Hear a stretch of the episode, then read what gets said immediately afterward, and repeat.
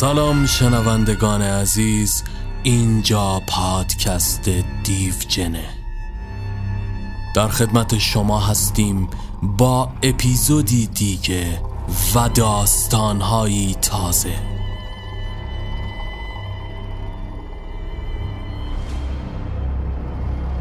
داستان اول ارواح خبیس متمدن نوشته سید هاف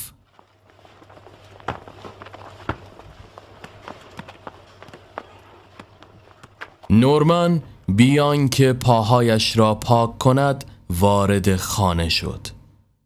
به آشپزخانه رفت و خود را روی صندلی انداخت. مادرش سر اجاق چرخید. نگاهی به او کرد و پرسید خوب تمرین کردی عزیزم؟ آره فکر می‌کنم. زیاد راضی به نظر نمیای خیلی هم راضیم. چرا لباس کسیفاتو در نمیاری؟ درباره تمرین برام بگو. می‌خوای برو دوش بگیر بعد بیا. یکم گوشت خوک سرد و خوشمزه برات آماده کردم. نورمن کوچولو پاسخی نداد. از پله ها بالا و به اتاق خود رفت. لباس فوتبالش رو در آورد و لباس های خانه پوشید. به آشپزخانه برگشت و دوباره به طرز سنگینی نشست مادرش در حالی که ساندویچ درست می کرد گفت هموم نرفتی؟ هنگامی که دیدو در حال خوردن ساندویچ است دستش را چندین بار به طرف او برد تا موهای پسرش را از صورتش کنار بزند نورمن در حالی که بشقاب را به طرفی پرت می کرد گفت این گوشت خوک نیست مارغه فکر می کنم گوشت خوک فاسد شده عزیزم. نمی‌خواستم مسموم شی. از تیم برام حرف بزن. من و پدرت نمی‌تونیم تا وقت شروع بازی ها منتظر بمونیم. این موضوع به خصوص برا پدرت که خودش ورزشکار خوبیه خیلی هیجان انگیزه. نورمن ساندویچ رو نادیده گرفت. باسیا گل زدنی تو کار نیست. دست کم از طرف من. یه پسره اومده اسمش جفریه. مربیمون میگه اون از من سریعتر و بهتر بازی می‌کنه. معتقده که اگه نخواهیم حریف راحت شکستمون بده باید جفری رو توی تیم حفظ کنیم. مادرش نوچ نوچ کرد. عزیزم آقای هسلی اینو گفته تا بیشتر کار کنی. حتما فکر می‌کنه تو هم می‌تونی به سرعت جفری بدوی آقای هسلی به هیچ وجه همچین فکری نمی‌کنه. اون به من گفت که برای فوتبال بازی کردن زیادی چاق و تنبلم. اینی که اصلا علاقه به فوتبال ندارم. میگه اگه دست اون باشه منو تا ابد رو نیمکت می‌ذاره. نورمن سرش رو پایین انداخت و با صدای بلند حق حق کرد. مادرش تلاش کرد یک بار دیگر موهای او را از روی صورت کنار بزند. او با عصبانیت خود را کنار کشید. خواهش می‌کنم عزیزم سعی کن یادت بمونه که آقای هسلی مربیه. کار اون اینه که در مورد تیم به عنوان یه عقل کل فکر کنه. اینی که تنها فکر یه نفر باشه منطقی نیست. ما هم باید اینجوری فکر کنیم. باید هرچی از دستمون برمیاد انجام بدیم تا تیم برنده شه باید به تیم فکر کنیم. نورمن همچنان حق می کرد تازه به نظر تو هدف ورزش این نیست که ما رو وادار کنه؟ کسی که پیشی می‌گیره ازمون رو تحسین کنیم؟ به ما آموزش میده که به دیگران به شکل هارمونیک نگاه کنیم. نورمن نگاهش را بالا به صورت مادر انداخت برام مهم نیست اگه اینطوریه. ای کاش جفری مرده بود. مرده. خیلی خوب نورمن. تا باعث خجالت منی. اگه پدرت این حرفو میشنید حتما شرمسار می‌شد. با این حال موفقیتت برام مهمه. فکر این که تو چنین بازیکن ضعیفی هستی همه امیدای منو به باد میده. نورمن سرش رو برگردون. می‌خوام همین الان بشنوم از چیزی که بابت جفری گفتی متاسفی. اون پسر خوبیه. هرگز در مورد تو همچین حرفی نمی‌زنه. نمیگم. نمیگم. مادر پیشبندش را به صورتش گرفت. هنگامی که دستش را پایین انداخت پسرک اشکهای واقعی را در چشمانش دید. بسیار خوب متاسفم. قول میدی دیگه چنین چیزی نگی؟ قول میدی از این به بعد دیگه خودخواه نباشی؟ قول میدی که به تیم فکر کنی؟ بله مادر قول میدم خوبه پس سری بدو به جفری تلفن کن و بهش بگو چی بگم؟ اینکه براش آرزوی موفقیت می‌کنی اینکه تو تمام طول فصل براش هورا می‌کشی و امیدواری که تو بازی های تیم پیروز بشه باشه مادر. اگه شما اصرار دارید. اصرار دارم. اون وقت می‌تونی برگردی و ساندویچ مرغ تو تموم کنی. باور کن عزیزم پدرت به این موضوع بیشتر از هر چیزی اهمیت میده. برای اون مهم اینه که چطور یه بازنده خوب باشی. نورمن از صندلی پایین پرید و به سمت تلفن توی راه رو رفت. مادرش صدا زد. آه راستی عزیزم. ممکنه جفری هم گرسنه باشه. حالا که تو داری غذا می‌خوری چرا ازش دعوت نمی کنی همین الان بیاد و یه لغمه با تو شریک شه؟ پیش از آن که پسرش شماره گرفتن را تمام کند مادر گوشت خوک را از سطل آشغال بیرون آورد و مشغول درست کردن ساندویچ دوم شد. زنی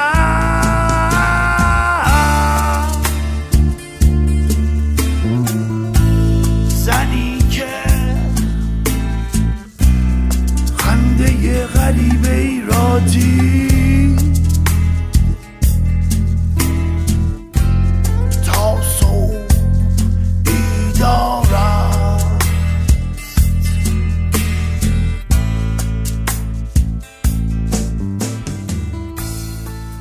داستان دوم.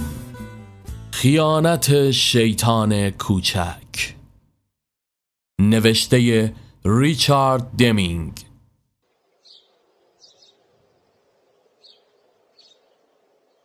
مثل همیشه نوشیدنی کوکتل رأس ساعت پنج و نیم تعارف می شد و آنها رأس ساعت شش پشت میز شام می نشستن.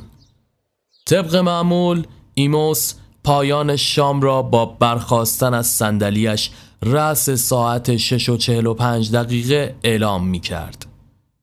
در منزل آنها هر حرکتی با ثانیه ها زمانبندی شده بود. همونطور که میزبان و کارفرمایش ایموس او را از اتاق غذاخوری به اتاق بزرگ جلویی راهنمایی می کرد پیتر می‌تونست درک بکنه که چگونه جریان عادی روزمره به تدریج همسر جوان این کارخانهدار بازنشسته را به پریشان حالی میکشاند. پیتر صرفا منشی این مرد موسن بود و معمولا باید فقط چهل ساعت در هفته به اضافه هر چهارشنبه شب که انتظار می‌رفت شام میهمان آن خانواده باشد تسلیم برنامه بیتنوع زندگی ایموس باشد. ویویان محکوم بود 24 ساعت در روز و هفته هفت روز از این برنامه پیروی کند. ویویان همیشه روی صندلیاش در اتاق جلویی میشست و پیتر طبق معمول روی کاناپه می نشست. گاهی اوقات وسوسه می شد جای دیگری بنشیند تا ریتم موزون هستی کارفرمایش را برهم بزند. اما هرگز این کار را نمی کرد. حتی تغییر کوچکی چون ترتیب نشستن پس از شام ایموس را ناراحت می کرد. مثل همیشه بلا فاصله پس از صرف شام ایموس به همسر و منشیش پشت کرد و دستانش را روی آتش کندهی که در بخاری دیواری میسوخ گرفت. در سن 65 سالگی هنوز قوی و استوار به نظر می آمد و به هیچ عنوان غیر جذاب به معنای جدی آن نبود او بسیار شیکپوش با چهره هنوز صاف و بیچین و چروک و موهایی اگرچه کمی سفید اما پرپشت و مجعد بود ویویان از پشت کردن شوهرش استفاده کرد و لبانش را به حالت بوسه برای پیتر درآورد. منشی جذاب با حرکت سر به او اختار داد. ایموس پس از آنکه دقیقا به مدت سی ثانیه دستانش را گرم کرد به طرف آنها برگشت و گفت قهوه رو من میارم این هم یکی از تشریفات بود خانواده آنها خدمتکار و مستخدم داشتند اما مشروب ها را همیشه شخص ایموس مخلوط و تعارف می کرد. پیش از شام مارتینی ها را در باری که مشرف به گوشه ای از اتاق نشیمن بود ترکیب می کرد. اینک به آشپزخانه رفت و با یک سینی که در آن سه لیوان قهوه ایرلندی قرار داشت بازگشت. در خانه آنها قهوه ساده هرگز با شام تعارف نمی‌شد. این نوع قهوه همیشه پس از شام در اتاق نشیمن صرف می‌شد. به محض آنکه ایموس در مسیر آشپزخانه از دید خارج شد پیتر لبخند دوستانهی به ویویان زد. او زن لاغرندام موبور سی ساله ای بود با صورتی دوست داشتنی اما بدون لبخند. وی پنج سال پیش از بازنشسته شدن ایموس به عنوان رئیس کل شرکت های آنها منشی خصوصی بود و پارسال روزی که بازنشسته شد با وی ازدواج کرد. این ازدواج نخست او و ازدواج دوم ایموس بود. پیتر زن اول او را هرگز ندیده بود. اما حدس می‌زد زن کوچک بی زبانی بوده که جریان عادی و خشک ازدواج با ایموس را چهل سال تحمل کرد تا اینکه دو سال قبل از دنیا رفت. در طول این چهل سال بچه ای در کار نبود. ویویان با صدایی ملایم گفت هنوز دوستم داری؟ پیتر با همان ملایمت پاسخ داد البته اما حالا وقت حرف زدن راجع به این چیزا نیست. اتفاق غیرقابل اجتناب بالاخره روی داده بود. پیتر در همان شش ماه نخستی که به عنوان منشی خصوصی ایموس استخدام شده بود اغلب تعجب می کرد که چگونه مردی با باهوشی ایموس می تواند از روی عمد همسر جوانش را در تماس دایم با مردی همسن و سال خودش با ویژگی های مردانه و مجرد قرار دهد. بیان که آنچه را که ممکن است اتفاق بیفتد پیش بینی کند. وظایف پیتر خسته کننده نبود علاوه بر نگارش نامه های نچندان زیاد ایموس مهمترین وظیفش به روی کاغذ آوردن خاطرات این کارخانهدار بازنشسته از روی ضبط صوتی بود که وی آنها را در آن ضبط می کرد. از آنجا که ایموس بیشتر ساعتهای روز را در اتاق مطالعه محبوس و سرگرم دیکته کردن خاطراتش در ضبط صوت بود. پیتر وقت فراغت بسیاری داشت. زندگی ویویان هم که دو مستخدم در خدمتش بودند چنین بود. عاقبت کار از ابتدا مشخص بود. در آغاز پیتر صرفا هم صحبتی خوشایند برای پر کردن تنهایی ویویان بود. به تدریج بیان که هیچ یک از آن دو زمان شروعش را بداند صمیمیتی بین آنها شکل گرفت. در یک تماس تصادفی دست هر دو همچون برق گرفتگان خود را عقب کشیدند. برخی اوقات در میافتند که مدتهای مدید پیش از آن که با حالتی گناهکارانه نگاه از یکدیگر برگیرند و به جای دیگر بنگرند در سکوت به یکدیگر خیره شدند. بالاخره روزی رسید که آن دو در اتاق جلویی تنها مانده و به جای آنکه به نقطه دیگر بنگرند پیتر او را در آغوش گرفت و ویویان را بوسید. پس از آنکه بعضی وقتا هنگامی که ایموس در خواب بود یکدیگر را مخفیانه خارج از خانه ملاقات می کردن. ترتیب دادن این ملاقات ها سخت نبود چون خواب روزمره ایموس نیز همچون باقی زندگیش به همان خشکی و دقت طراحی شده بود به عنوان شخصی که مبتلا به بیخوابی است ایموس هر شب ساعت ده قرص خواباوری می‌خورد و ساعت ده و نیم میخوابید یک رب مانده به یازده تحت تأثیر دارو او در خواب عمیقی بود که تا ساعت هفت صبح ادامه میافت. هیچ یک از مستخدمها در خانه نمیخوابیدند. از آنجا که ویویان و شوهرش شب را در اتاقهایی جداگانه سپری می برای او آسان بود بیان که شوهرش پی به موضوع ببرد پنهانی از خانه خارج شود. ویویان گفت باید دربارش صحبت کنیم. اون حرفای ما را از آشپزخونه نمیشنوه. فکر نمی کنم بتونم بیشتر از این تحمل کنم عزیزم. مثل یه زندونی میمونم. پیتر ترغیبش کرد که ترکش کن. وقتی که گفتم دوستت دارم همه ی حرفام جدی بود. از اون طلاق بگیر و با من ازدواج کن. ویویان پرسید با چی زندگی کنم؟ چهره پیتر برافروخ او در سی سالگی از نظر اقتصادی چندان موفق نبود. از چند سال پیش کارهای دفتری متعددی با شرکتهای مختلف انجام داده بود که هیچ کدام آینده مشخصی نداشت. شغل فعلیش به عنوان منشی ایموس درآمد خوبی داشت که طبعا پس از آنکه با همسر وی فرار می کرد قطع می شد خلاصان که او امنیت شغلی چندانی نداشت. پرخاش کنان گفت تا ابد که نمی‌تونیم تو کوچه پس کوچه ها همدیگر رو ببینیم. باید یه کاری کنیم. می‌دونم. داشتم به یه راه حل فکر می‌کردم. وقتی تنها شدیم راجبش حرف می‌زنیم.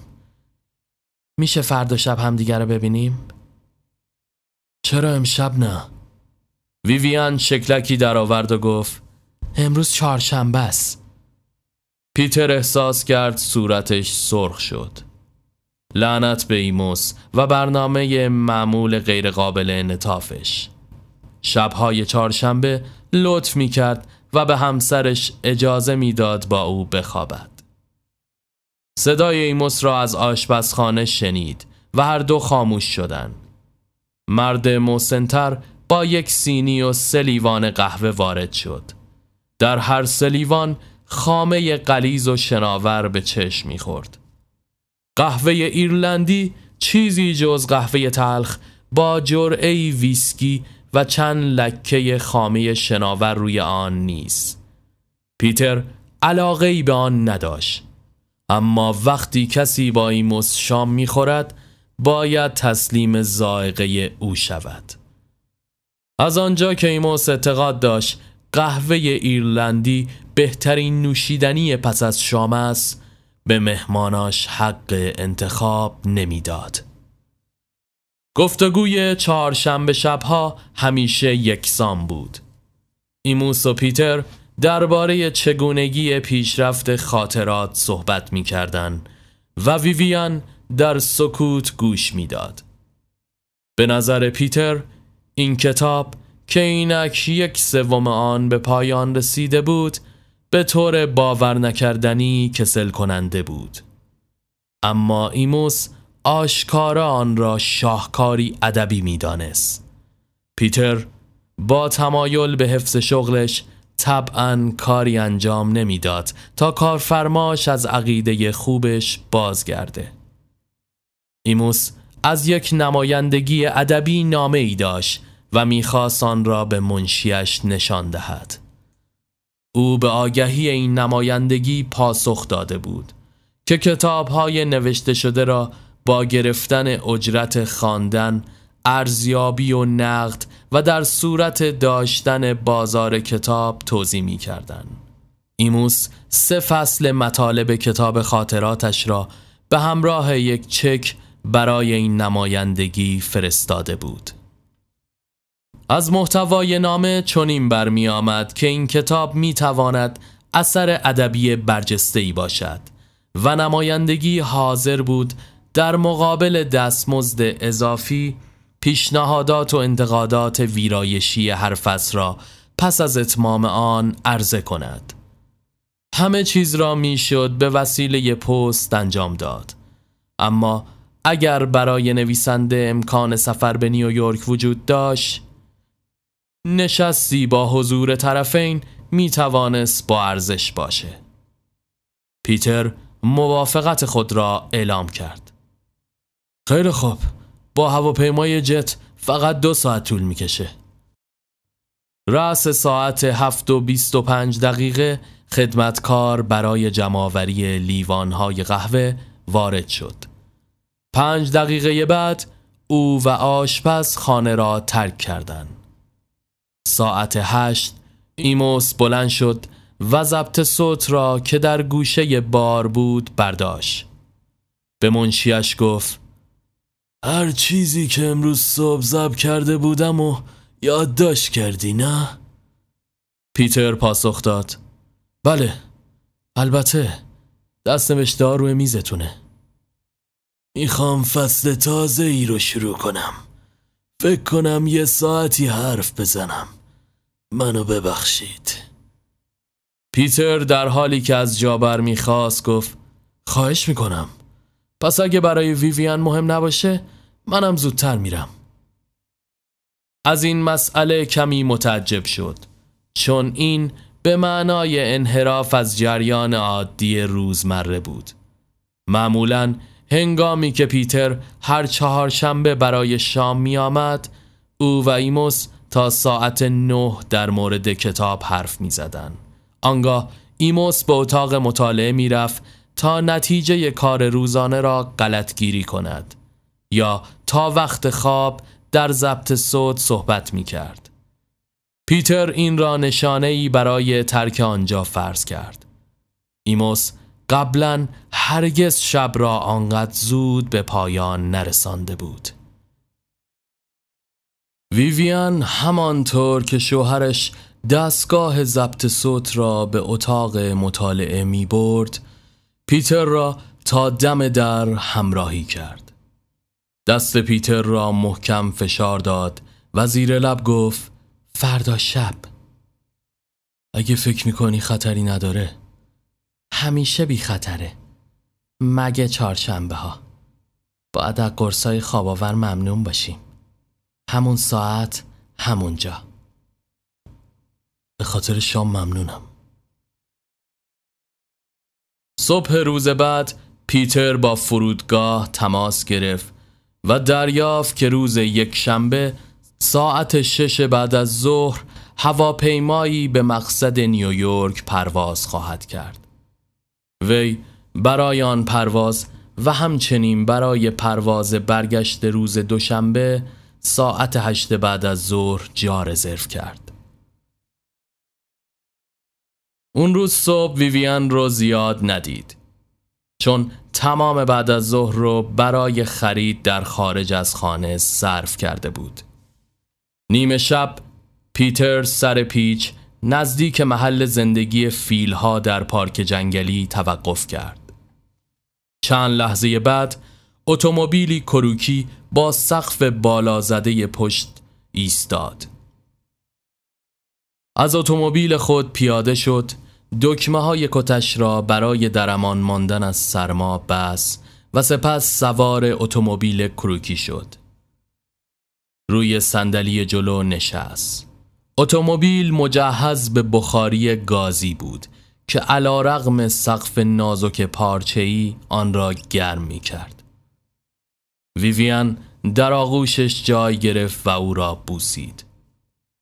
پس از مدتی پیتر پرسید بریم موتل؟ امشب نه. باید راجع به چیزایی حرف بزنیم. چی؟ اینکه می‌خوایم چیکار کنیم. همونطور که دیشب بعد شام گفتی ما نمی‌تونیم تا ابد اینجوری ادامه بدیم. اگه من ایموس ترک کنم بی پول میشیم. پیتر بیان که اطمینان چندانی داشته باشد گفت می‌تونم یه شغل دیگه پیدا کنم. اوه حتما. با درآمد چندرغاس اونم بعد اینکه تو رفاه بودیم دیگه دلم نمی‌خواد با سختی پول در بیارم در حالی که سرش رو بر شانه های پیتر میذاش زمزمه کرد اونقدر دوستم داری که اگه هر چیزی ازت بخوام نه نیاری؟ پیتر جا خورد منظور چیه؟ می‌خوام ثابت کنی بهم چجوری؟ با کشتن ایموس من دوستت دارم ولی قتل؟ چیه عذاب وجدان می‌گیری؟ یا میترسی دستگیر شی؟ پیتر بعد از لحظه ای تعمل با بیمیلی پاسخ داد شاید فکر دستگیر شدن راستش خیلی هم از ایموس خوشم نمیاد اما از اینکه ماه اصلمون رو تو اتاق گاز بگذرونیم متنفرم دستگیر نمیشیم. من یه نقشه درجه یک دارم. شرط میبندم که همینطوره. خیلی از اونایی هم که الان منتظر مجازات مرگن فکر می‌کردن نقشه های عالی دارن. ویویان به او اطمینان داد. این واقعا عالیه. با قرصای خوابی که می‌خوره خوابش خیلی عمیقه. هیچ وقت متوجه اومدن یه ولگرد به خونش نمیشه. فکر کن یه ولگرد اونم وقتی که ما هر دوتا شواهد محکم داریم اونو بکشه. چه شواهدی؟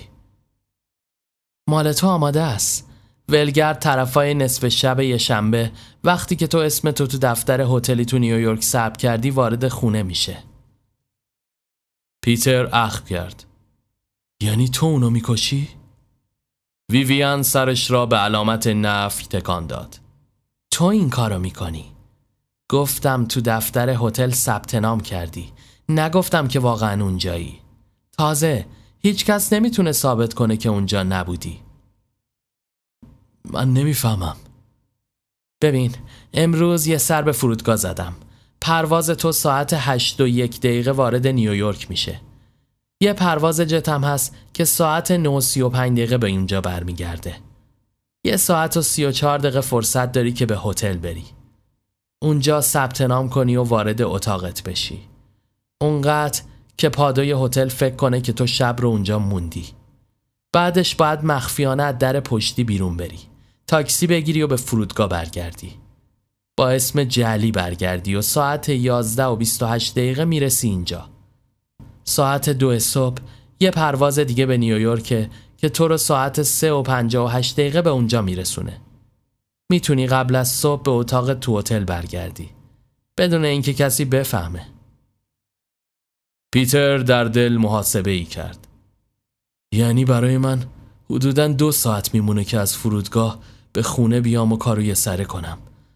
بعد دوباره به فرودگاه برگردم. فکر کنم وقت کافیه. به شرط اون که هیچ کدوم از هواپیماها تأخیر نداشته باشن. اگه یکیشون تأخیر داشته باشه چی؟ اگه آخری باشه مهم نیست. فقط هواپیمای اولی و اونی که برمیگرده اینجا اگه تأخیر داشته باشه یکم مشکل ساز میشه. اگه هر دو تأخیر داشتن موضوع رو فراموش کن تا فرصت دیگه این کارو کنیم. ما چیزی از دست نمیدیم جز پول دوتا بیلیت پیتر کمی بیشتر فکر کرد.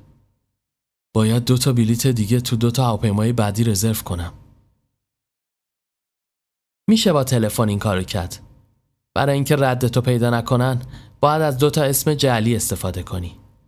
می‌تونیم فردا این کار رو انجام بدیم و بلیتا رو بگیریم. هولم نکن. چطور اونو بکشم؟ من که اسلحه ندارم. من دارم. روی صندلیاش صاف نشست.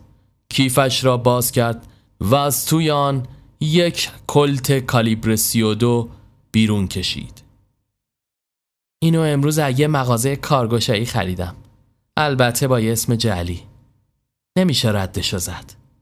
بعد اینکه ازش استفاده کردی می‌تونی اونو به نیویورک برگردونی و توی رودخونه یا هر جای دیگه که خواستی بندازی. پیتر قرید تو مطمئنی که کمه چی درست پیش میره؟ داشبورد را باز کرد و دنبال چراغ قوه گشت. زیر نور آن اسلحه را ماینه کرد.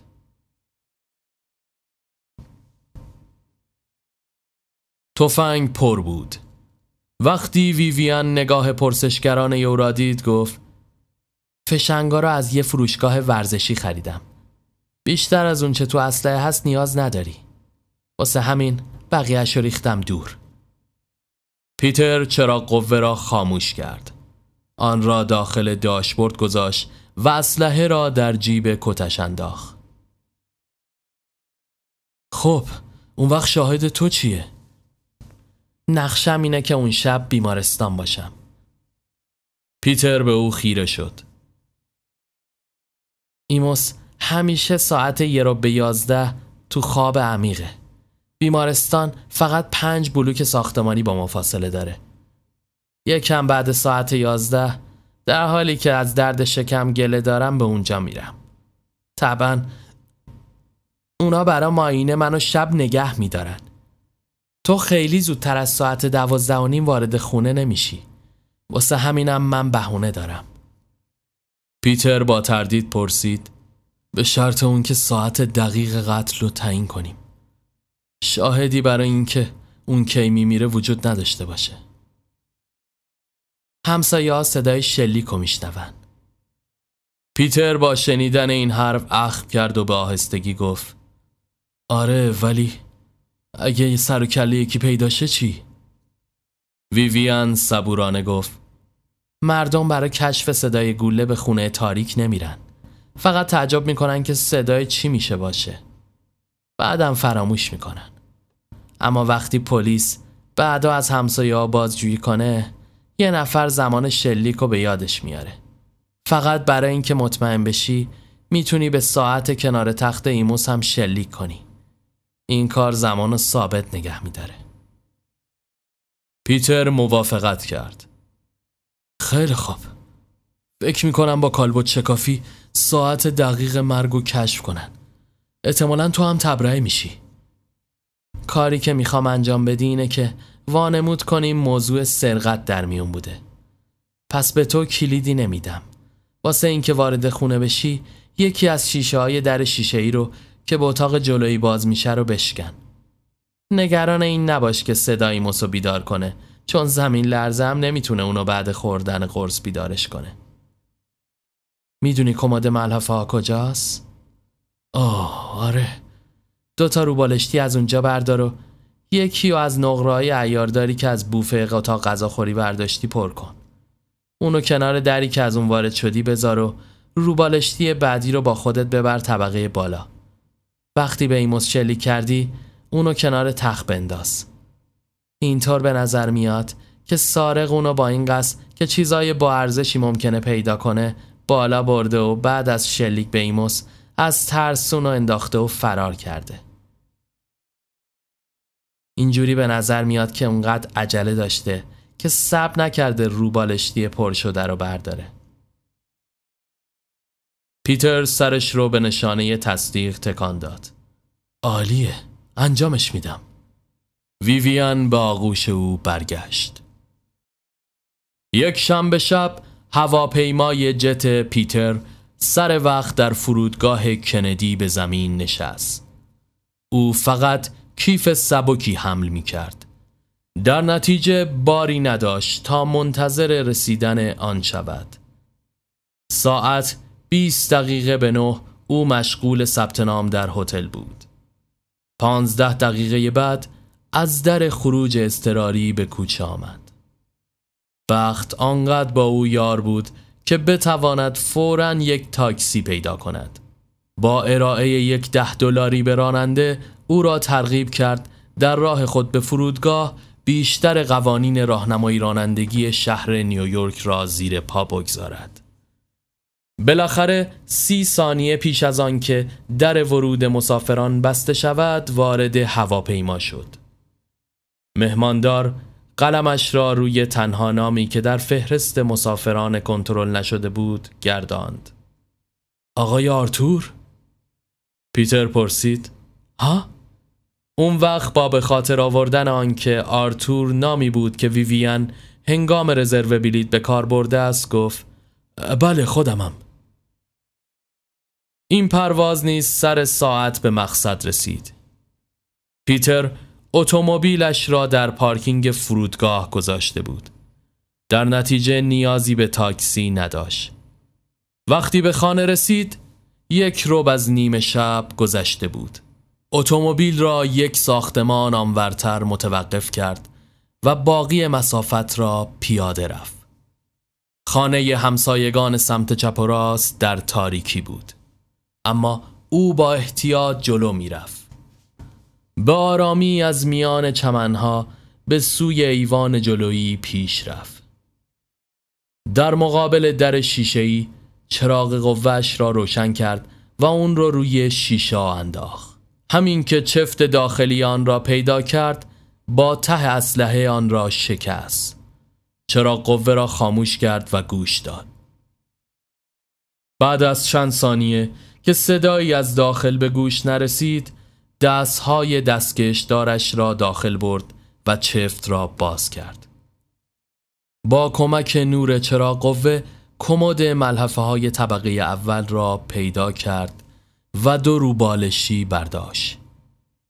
یکی از آنها را در اتاق غذاخوری از نقره آلات پر کرد و آن را به اتاق جلویی برد و گذاشت روی زمین. روبالشی دیگر را به آهستگی با خود به طبقه بالا برد. در اتاق خواب ویویان را به آرامی باز کرد و در نور چراغ قوه نگاهی به آن انداخت تا مطمئن شود او رفته است. وقتی اتاق را خالی دید از حال گذشت تا در اتاق خواب ایموس را بگشاید. ایموس همیشه پنجره ها را باز میگذاشت و میخوابید. به همین خاطر اتاق کاملا سرد بود. لحاف سر و بدن آدمی را که روی تخت قرار داشت پوشانده بود. پیتر وارد اتاق شد. روبالشی خالی را روی زمین جلوی تخت انداخت و نور چراغ قوه را به روی کسی که روی تخت بود گرفت. با که نخست شخص زیر لحاف تکانی خورد و نفس خفهی بیرون داد. اما گلوله های بعدی فقط لحاف را نشانه رفت. پیتر نزدیکتر رفت و نور را بر روی ساعت روی میز انداخت. با دقت نشانه گرفت و گلوله ای وسط صفحه ساعت شلیک کرد. چراغی در گوشه اتاق روشن شد. پیتر نگاه خیرش را به آن سو حرکت داد. وقتی ایموس را دید که پالتو پوشیده و بر صندلی کنار لامپ نشسته وحشت کرد. یک اسلحه خودکار کالیبر 45 به سوی پیتر نشانه رفته بود. پیرمرد با لحنی خشک دستور داد. اونا بنداز فکر می‌کنم خالیه ولی بندازش. پیتر با لکنت گفت چی؟ ایموس؟ یا ایموس دوستانه گفت فکر می‌کنم باید توضیح بدم. عادت هست که به رابطه تو ویویان مشکوک بودم. نگاه کردنتون به هم بیشتر از اون که خودتون بدونید این موضوع رو روشن می‌کرد. برا همین ضبط صوت و اینجا و اونجا روشن میذاشتم. چهارشنبه شب هم که ضبط روی میز بار قرار داشت روشن بود. گفتگوی شما رو ضبط کرد. وقتی برای شب بعد با ویویان قرار ملاقات داشتی تصمیم گرفتم گوش وایسم. شنبه درست پیش از اون که به رخت خواب برم ضبط صوتو به گاراژ بردم و توی اتومبیل ویویان جاسازی کردم. بلنگوش و زیر صندلی عقب اتومبیل گذاشتم. نوار دو ساعت و نیمه ای توی اون قرار دادم و تا ساعت دوازده و نیم شب کافی بود. البته پیش از اون که گفتگوتون تموم بشه نوار تموم شد. ولی به هر حال مطالب اصلی ضبط شده بود. نگاه خیره پیتر به شخصی که زیر لحاف بود دوخته شد. ایموس بی هیچ نشانی از شوخ طبعی با دهان بسته خندید. برو نگاه کن. ویویان به بیمارستان نرفته. اول شب چند تا از قرصای خواب آورم و توی قهوه ایرلندیش ریختم.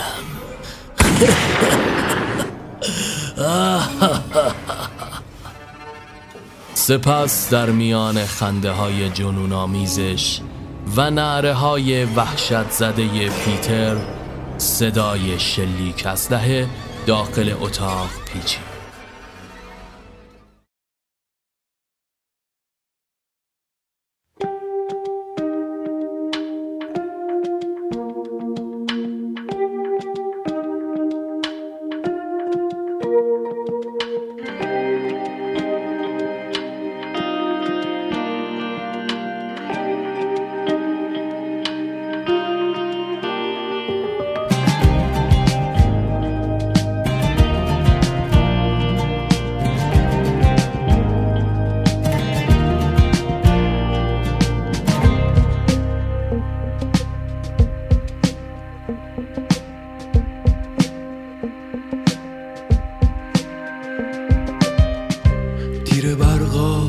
quiero